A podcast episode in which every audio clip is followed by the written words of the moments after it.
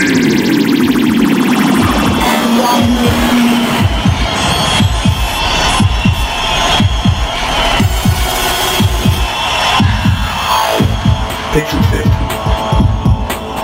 Welcome to Pixel Sift, your favourite weekly video game podcast that comes from here in Western Australia.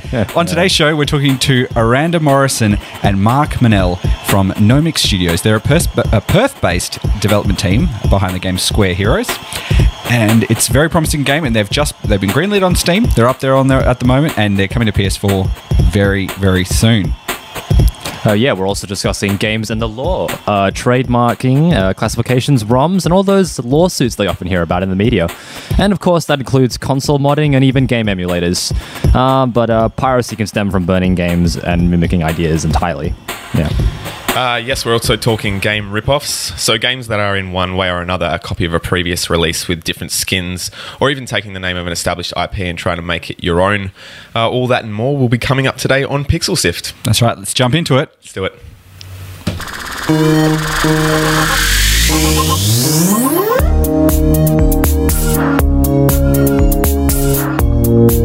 You're listening to Pixel Sift. That's right. You're listening to Pixel Sift. It's Western Australia's No, video game podcast. yeah, we are a Western. We are the most yellow video game podcast you can find coming from Western Australia. Uh, every week we do a gaming show for you and talk about all the bigger issues in gaming. Uh, this week we're talking about game clones and game rip-offs. Now, I don't know if you saw the news, but there was a relatively high profile rip-off that managed to make it all the way to the top of the App Store. And it was a little game, I've been waiting for Minecraft 2 forever. yeah, a little game by the name called Minecraft 2. yeah, uh, on iOS or even the, the one one of the hundreds of Flappy Bird clones as well. Yeah. So that one was interesting because it made it all the way to the top and it had pretty much the exactly the same sort of promo graphics as the as the game itself. The icon looked the same, but when you loaded it up, it was Scorpion from Mortal Kombat like punching enemies from the side, and it had two buttons in it. And it they charged a lot of money for it. And Seven seven dollars, wasn't it? Seven yeah, US. yeah. Far And a bunch of kids would have just gone, "Oh, Minecraft too! I love Minecraft. It's even more Minecrafty." Um, yeah, so there's a, a I guess there's been a, a long history of it. That's a, one of the latest chapters in a history of, of game clones and game rip-offs.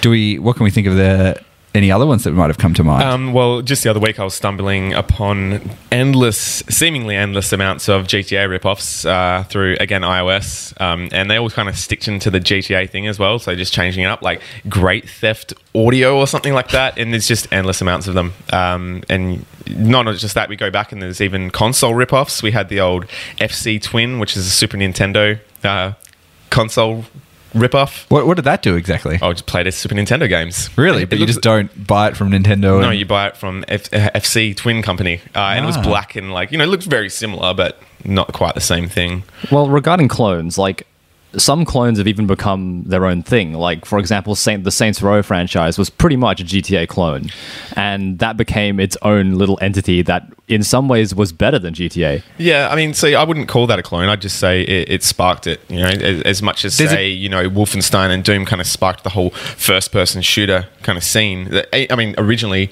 all those games were kind of called Doom clones. That's true. yeah. Um, before there was a proper name for it. So, like, yeah, Saints Row was it Saints Row?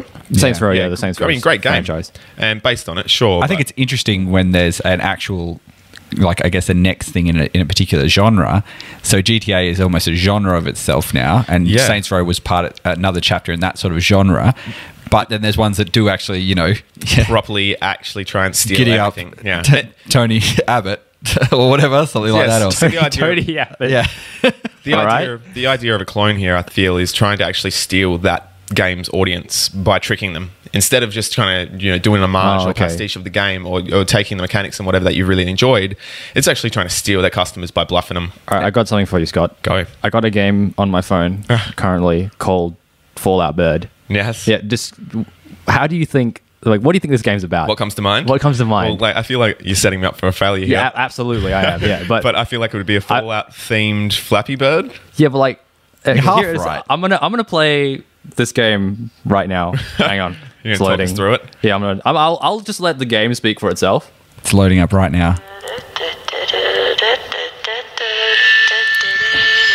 Oh. It is not. Fallout. It's the company. It's, the literally Boy. the band. Oh, see, it was, if, it, if Fallout 4 hadn't been, you know, top of the pops at the moment, that might have got it's me. just like Yeah. Plus, you know, Fallout. It's Just not like- imagine though, a lot of Fall Out Boy fans would be thinking, "Oh man, every time I try to look up Fallout Yeah. Boy, all I'm getting is this game. Are you- it's just clogging up my my Google searches." Are you a Fall Out Boy fan? You want a game?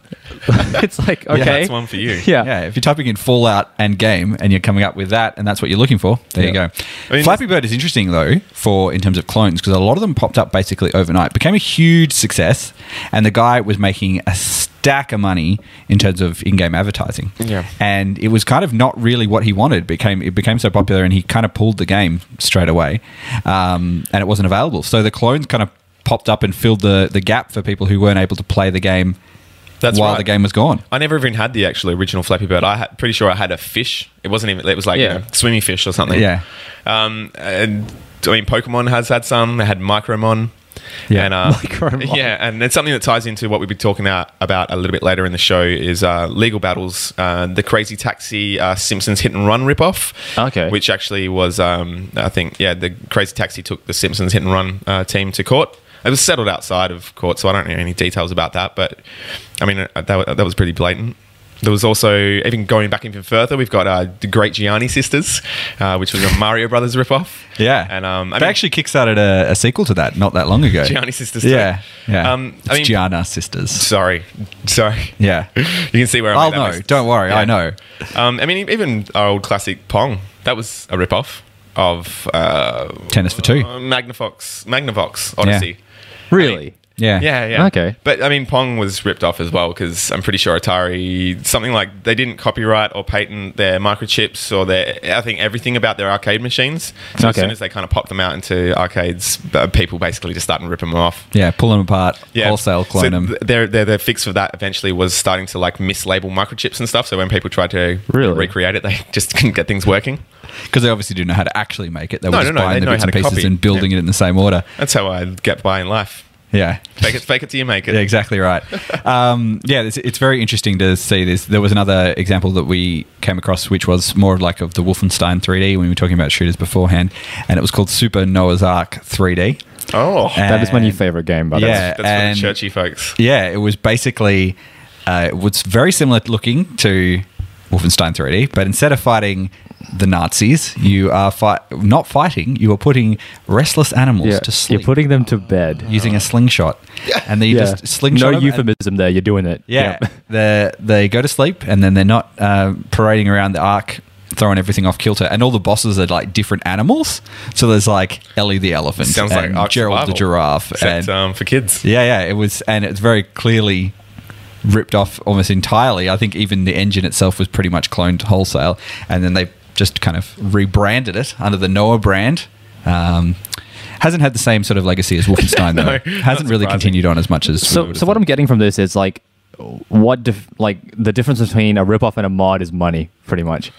Well, I, I feel like it's your where, where the idea comes from. It's in the game's intentions. I feel like, or like, see. like I said, these clone games are for making money. They're not made. They're not meant to impress the audience in any kind of way. And a lot of the time, they use deceptive sort of tactics to actually sucker people in, and they're not actually presenting the game itself. So, for example, if a game is, you know, like we um, talk about things like spiritual successors and things like that, where the game is heavily influenced by a particular game, but it's different enough that it's sort of its own thing, or even if it's not different enough, it's still its own thing. Yeah. That's still a game. Hmm. But for these other ones, like, you know, Minecraft 2, which was just basically, you know, complete shovelware. It's like all the other ones, uh, like Total Miner or Fortress Craft, Yeah. Castle Miner. Yeah, There's heaps those. of them out there. And there's all these like like multiplayer shootery ones of Minecraft as well, and they've just like it doesn't make any sense to me. But I'm pretty sure there was a Dota one as well called it was LOL. LOL.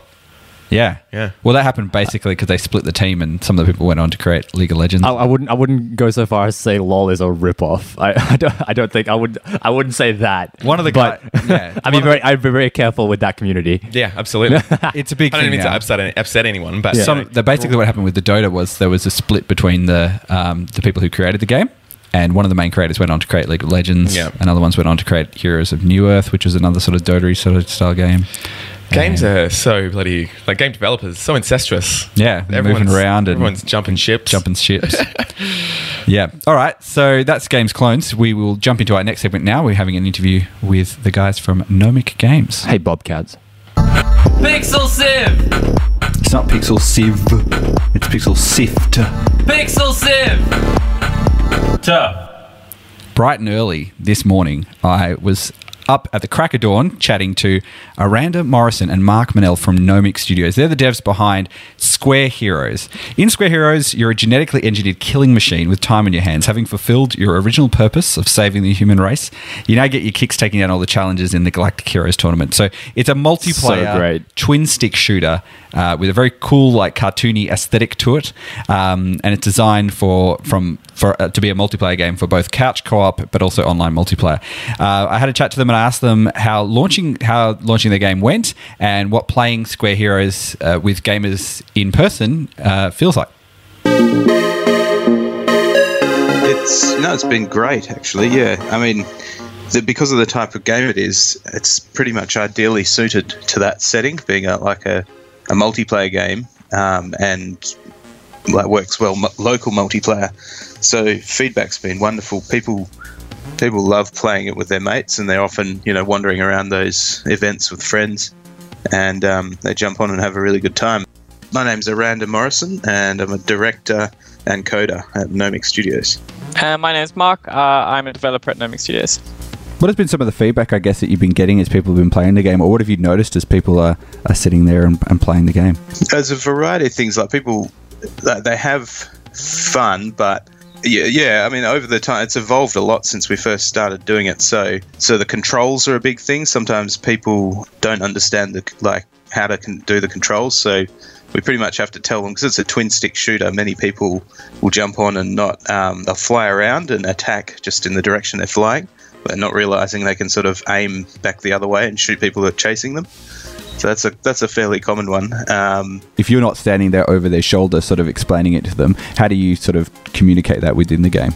it's that's hard. We we sort of rely on people to discover it, to to you know pick up the controller and play with things, and um, There is there is Uh, uh, also the, the tutorial at the beginning of the single player. So usually, if you're playing the game for the first time yourself, you'll probably you'll probably start with a single player, uh, and there's a short tutorial there guiding you through the controls where you shoot the aliens and, and get get a hold of the the basics basically. And you guys have got a it's so it's a it's local multiplayer as well as online multiplayer. What was the I guess the, the advantages of both? well, that's that was actually one of the um, big reasons we made the the second game, Square Heroes, because in Square Off, people. Um, the, probably the main feedback item was they, they loved it, but they wanted to play online with their friends. So um, yeah, we, we sort of redesigned the game a bit around being able to do online multiplayer, so having bots to, to fill out games when the when you haven't got your friends to play. So Square Off was on the Xbox uh, Live Indie Games, so it was had local multiplayer on the Xbox, uh, but you also have it on phone and tablet now. So that's just the single player mode of Square Off, the survival mode. Uh, and then, yeah, as Aranda said, Square Heroes, the, the multiplayer focus, it's an arena shooter. Uh, and, and particularly the local and online multiplayer. So that enables uh, an interesting thing, which we thought many games didn't have, which is couch versus couch gaming. So you could have three friends at one house, three friends at another house, uh, and you can play on the couch against the other house. Is there is it difficult to kind of maintain a community online for people who you know maybe might have picked up the game in a sale and maybe don't have a bunch of friends that they've got to play online yet? How do you kind of keep people online and playing? Yeah, sure. That's one of the biggest problems uh, that any multiplayer games, of course, particularly mu- indie multiplayer games, have is having that critical mass of online players, so, so people can jump on and find other players. Um, with with our game, uh, it's also kind of you know if you have the game and your friends have the game, you can jump online and play against them online. Uh, we're not there yet where you can jump online and immediately necessarily find a game to join. Uh, but we hope to get there. We still we're still aiming to get there with the upcoming PlayStation 4 release uh, and that. But but you're definitely right there. Um, maintaining that critical online mass so so people can just jump in games online is, is really difficult. I mean, if you think about it, there's only you know ten or so games in the world that people are playing heavily online at any one time. Uh, and to you're not going to be in those top ten as a as a new indie title. So Just to jump into the PF, PS4 release there, what was the process of getting, uh, I guess, onto the PlayStation 4, and what are some of the challenges that you've noticed bringing it to this new platform? Well, we can speak from our perspective. So um, we were at PAX 2014 in Melbourne, PAX Aus 2014, uh, and we just had a, a guy playing our game, playing clothes, looked like me or you. Uh, he won the game, thankfully, so I think he had a good time. Uh, and, then, and then he started speaking to us, uh, and he was a rep from Sony, um, and we kept in touch uh, and, and managed to uh, keep on the conversation about uh, getting on PlayStation 4, and that, that, that's how our journey started. Sony are, are pretty, um, like you, every, people are probably aware, but they're pretty uh, onto the whole indie thing at the moment. Um, you know, they've got, um, it's it's probably it's almost easier to deal with Sony in some ways than Microsoft. They both have, you know, an indie focus, but but Sony have definitely stepped up their game in recent years.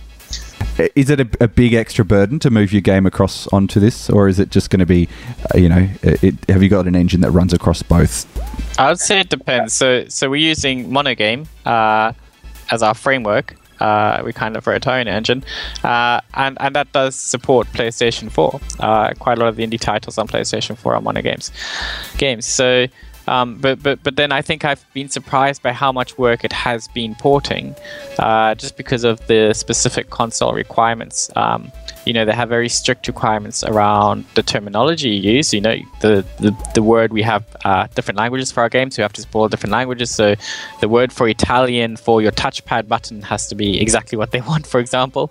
Um, and then there's things around the way you have to save data. Uh, so you have to, you know, you have to do a, a fair bit more coding than, than we anticipated. Uh, I think that's a fair statement here, Randa. Ab- yeah, absolutely, and particularly for online multiplayer games, um, there's a whole big set of requirements just for those, and yeah, we're right in the thick of that process now. So we've we've submitted to the uh, their QA department um, twice now, and so we're sort of fixing all their bugs right now, and it's definitely um, a, a long a long haul, but we're, we're going to get there soon. You guys have also been featured in some of the, you know, uh, the uh, indie bundles, and there was one flying bundle a couple of weeks ago. How, how does that work out for you guys, and and what is what is the sort of the costs and the benefits of doing that? Some of them, some of them are better than others financially. Um, so you know, the flying bundle didn't didn't make us a huge amount of money, but others have, have done quite well, like the Indie Gala one was was pretty good. Um, and they bring in an influx of players, which you know, which is great. So you you know you can see online there's a few games around during the time when the bundles are selling. Um, and it's interesting when you talk about bundles because you know various people recommend don't you know don't bundle too early in your release cycle um, because it'll hurt your sales long run. But I think with with our game, um, the building up the player base and getting reaching that critical mass is is trumps trumps all that. So. Are you worried about, I guess, uh, devaluing your game if you put it into these bundles where, you know, people get it for cents on the dollar or something to that effect? Is there a, a concern about doing that? Not anymore. um, it's um, it's kind of just the more people, the better. You know, um, what's uh, you, you're selling a few hundred copies through a bundle uh, as opposed to selling 10 copies uh, not through a sale price. Uh, what's you know what's the difference? We'd rather have more people playing it uh, even if it's not making as much money necessarily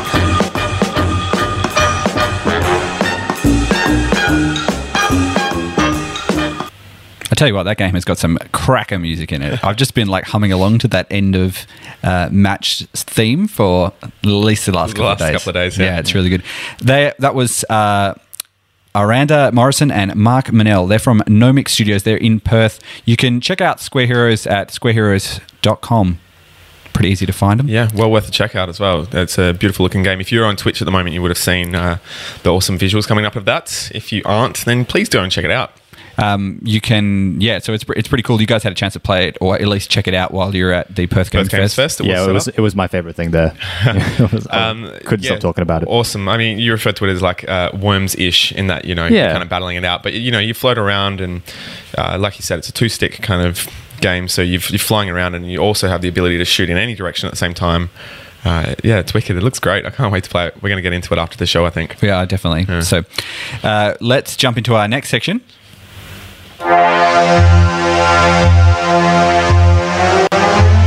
You're listening to Pixel Sift. Or you might be watching Pixel Sift on Twitch. Pixel Sift.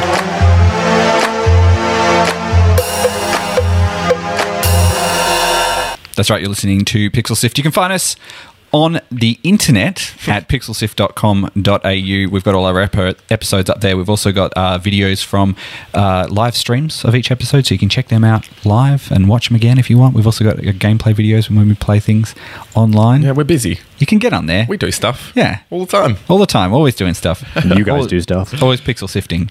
Uh, we are now going to have a bit of a chat about an interesting topic uh, within the context of games and the law. It's pretty broad. You could almost talk about this in, for an entire day. There are so many different facets to it. But this is off the back of Sony, that sort of the announcement that Sony was trying to trademark the term let's play um, and go from there and i think it was an overzealous legal team A bit ambitious. who were just trying to get oh we've got the word play in there Mm. for PlayStation Mm-hmm. so let's put that under our thing and they were rebuffed Mm. All right, so if they managed to do this, like let, let's say it happened and it worked and all yay for Sony and they have it, what would happen? So would all the Let's Play videos be taken down? well they could argue that but the thing with trademarks is you, with a trademark and uh, you don't want it to become generic you don't want it to become an adjective you don't want it to be like google where people use google as a synonym for search so to go, I'm going to go Google something, right? Because as soon as the trademark hits that point and enters a sort of common language, and Let's Play, you could very much argue is already part of the common language.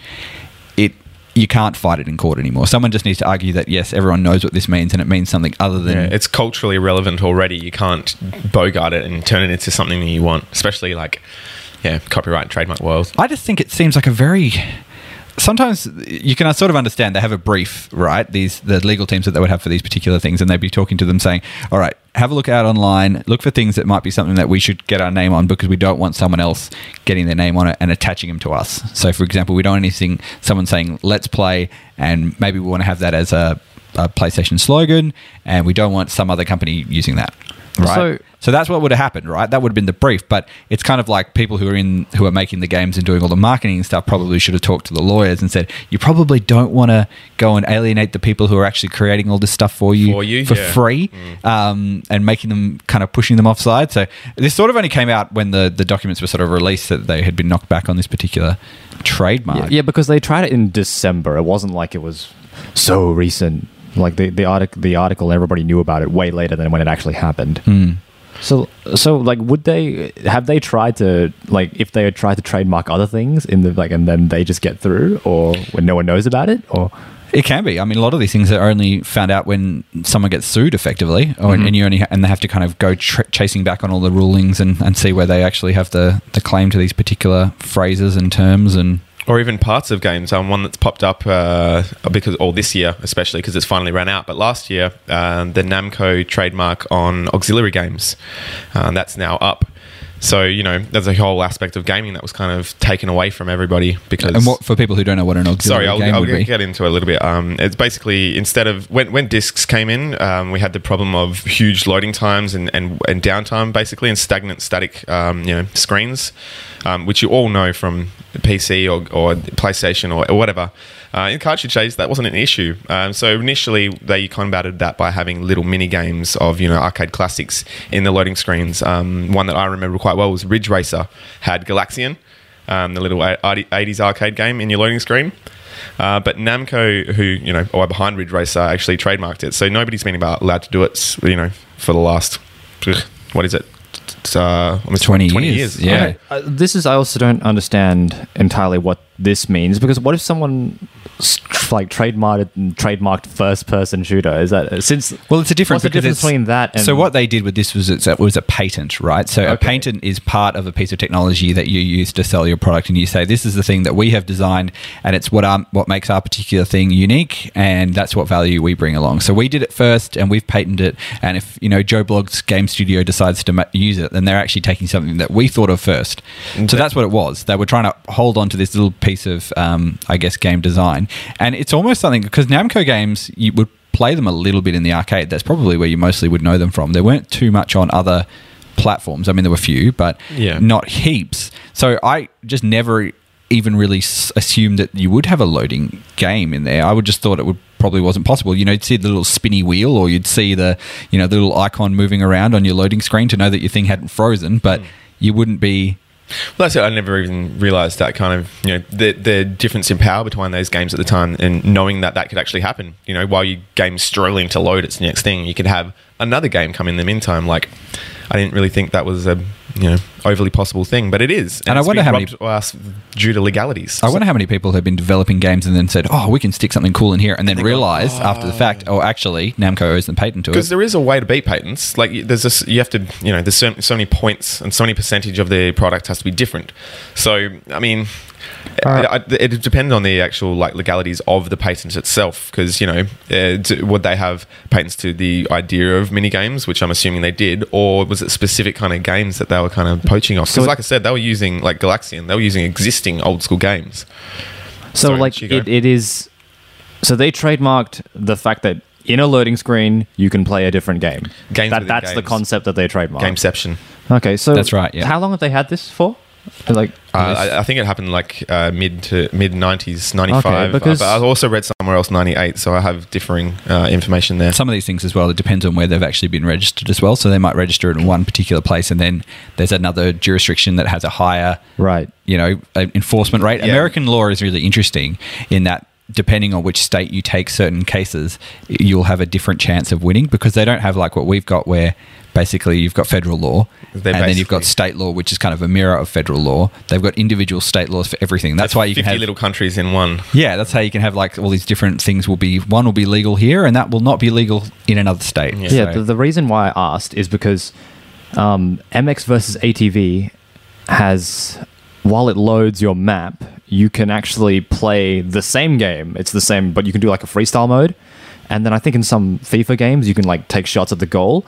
Is that uh, Yeah, okay. That's not really a different game, is it? That's just No, playing the, same game, in the loading. That is a very interesting point, though. That, Yeah. See, that's that's a perfect way that they've obviously navigated that patent. Mm-hmm. So they've, they've included a mini game in your loading screen, but of their own game. Um, I see. I mean, this all started. I, I, it's testing me to remember the name of the game, but th- this all, this whole, whole idea of this mini game started off one that was. Um, ugh, it was a 3D version of this game, and then Right. in the loading screen, you had this mini kind of just side-scrolling 2D version of the game. Right. and that was so much better than the real thing. So you just played in the menu and didn't didn't go on to the next basically. section. Yeah. Um, I wish I could remember the name of the game. There's plenty of other reasons. struggling out there. Yeah, there's plenty of other occasions where the law has kind of come uh, into the world of gaming. One of the most interesting ones that I remember was back in the day. They had um, a you know, if you, just, you remember back from the old PlayStation era, you could go to someone from the newspaper, you could go and read it and find a place that says they do mod chips for your PlayStation. Ah. And if you lived in Australia, there were lots of games that weren't released or they were very expensive. Um, and basically, what people would do would import them from overseas, and it would allow you to play the games that were NTSC format um, and Japanese format as well.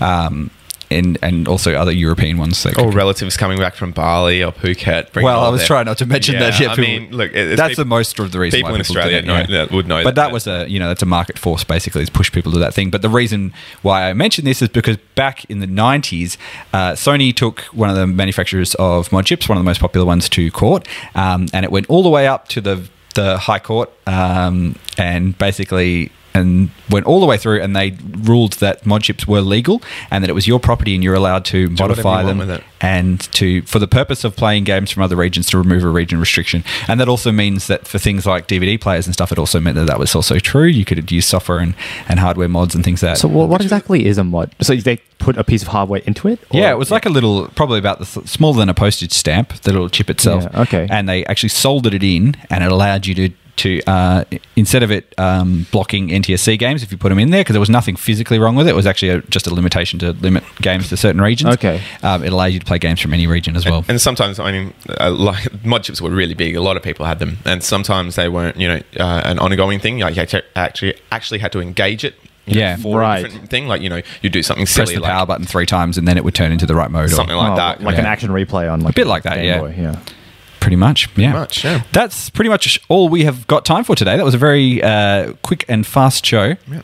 We've raced through it. So if you want to have a listen to our shows in uh, you know any of the previous shows that we've had, you can jump onto our website. Um, it is www.pixelsift.com.au. You can check out uh, that. You will have videos up for Square Heroes. We'll have some links in there and some stuff about some interesting game laws and game rip-offs. Scott, where can people find us on social media? People, you can find us at facebook.com forward slash pixel sift, twitter.com forward slash pixel sift, as well as twitch.tv forward slash pixel sift. And Mitch, people are going to go and listen to other episodes. Where are they going to? Yep, you can g- check it out on our website, iTunes, Pocket Cast, or using the RSS link on our all our different pages. And we're also on YouTube now. You can, yep, check us out on YouTube. We'll be up there as well.